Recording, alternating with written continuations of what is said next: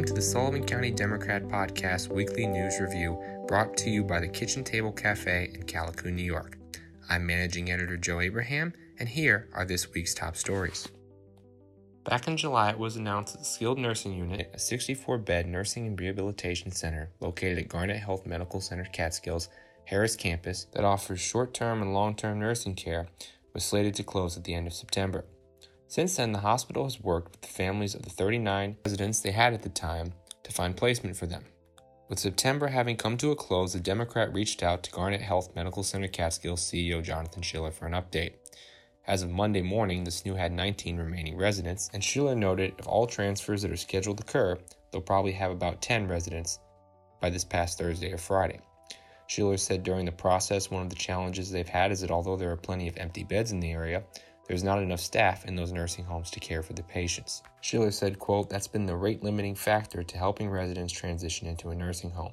When we talk to other nursing homes, the vaccine mandate is part of their staffing challenge. Across the state, there's a staffing challenge at nursing homes and hospitals, but the mandate is adding another layer of challenge. Schiller further stated that while they are not accepting new residents, the SNU will likely be open for several more weeks as they continue to transition remaining residents to a new nursing home. Back in July, when discussing reasons for the decision to close the SNU, Schiller explained that the nursing home reimbursement has been very challenging, especially for hospital based nursing homes, with changes made several years ago at the federal level. Schiller said as a result, they've seen two significant changes in the nursing home industry. The first is that nursing homes need to be at 95% occupancy to remain sustainable.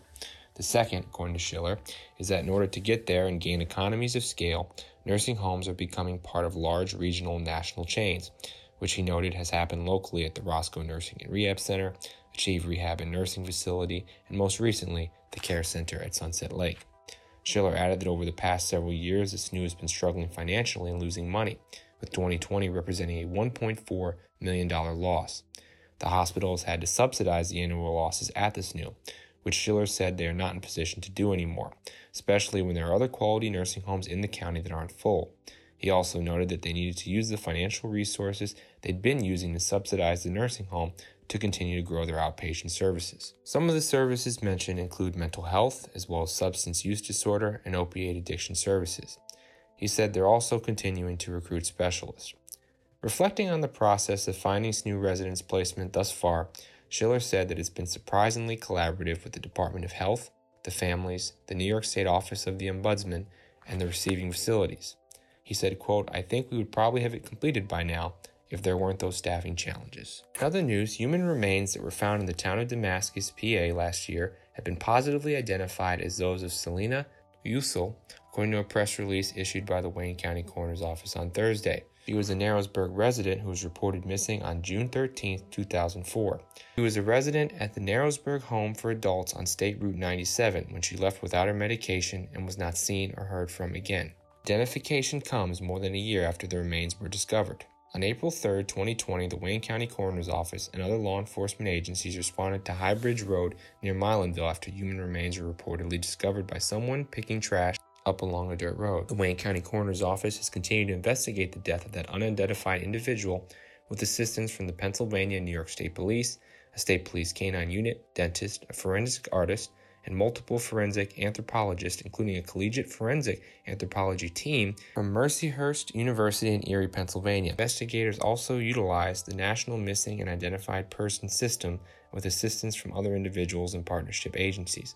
The Wayne County Coroner's Office has determined the manner of death to be homicide. They said, quote, While the primary cause of death is inconclusive due to the span of years between death and discovery, complicated by advanced decomposition to skeletal remains, the evidence affirms that this death was inflicted by another person. State police in New York and Pennsylvania continue to investigate the case. Shifting gears to the care center at Sunset Lake, it was announced in a press release on Tuesday afternoon that Sullivan County and its new operating consultant for the care center, Infinite Care Management, have agreed to a deal to pay 226,000 in school taxes due on the care center property for 2021. Legislative Chairman Rob Doherty said, quote, We were in talks with the town of Liberty about remaining tax exempt. The town opted to assess the tax for the first time on that property in nearly a half century. We discussed this with Infinite Care and they said they were willing to pay it. Town of Liberty assessor Vanessa Kelder told the Democrat that when the county transferred ownership of the care center, Sunset Lake LDC, it no longer fell under the tax exemption it had. Therefore, the exemption came off. Kelder said Sunset Lake LDC did not apply for a new exemption on March 1, 2021. She further explained that since it's already past September, the tax rolls are already out and they had to pay the school taxes. She said, quote, they have every opportunity to give me an exemption that they believe they qualify for, which the town does not opt into. And there's no exemption that falls under LDC. That's why the county's given the LDC money to pay the taxes. They're not fighting me on it. Liberty Supervisor Frank DeMeo added that, quote, we didn't do this to hurt the county. The assessor did what was appropriate under the law. Doherty explained that earlier this year, the county and the Sunset Lake Local Development Corporation had spent a great deal of time researching and vetting a number of potential operators for the care center. He said, quote, We found out our partner for the next 20 years is led by people of their word, and they're going to pay the tax. It's a win win. County taxpayers won't be on the hook for this, and the Liberty Central School District will have an unexpected 226,000 more to educate our children. In order to avoid penalties and surcharges, the county legislature agreed on Monday to forward the 226,000 from their general fund to the Sunset Lake LDC, which will pay the full bill by the September 30th deadline. Legislator Nadia Rajsz abstained from the vote as she sits on the LDC board. Infinite Care will reimburse the LDC the portion of the taxes for the period Infinite Care has been and will be operating the care center, which is September 20th, 2021 to June 30th, 2022 and the LDC will reimburse the county for the July 1st, 2021 to September 20th, 2021 period. Going forward, Infinite Care will continue to pay the taxes on the property.